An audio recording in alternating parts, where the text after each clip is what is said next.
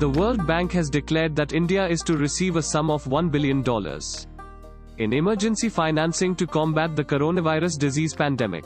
The compensation will support better screening, contact tracing, and lab diagnostics, procurement of personal emergency equipment, production of new isolation wards, the World Bank said on Thursday. It is the portion of the first package of one point nine billion dollars. Fast Track Assistant appreciates by the Board of Executive Directors. Under a Fast Track curriculum, the World Bank said, while India gets a massive share of one billion dollars from the World Bank in coronavirus disease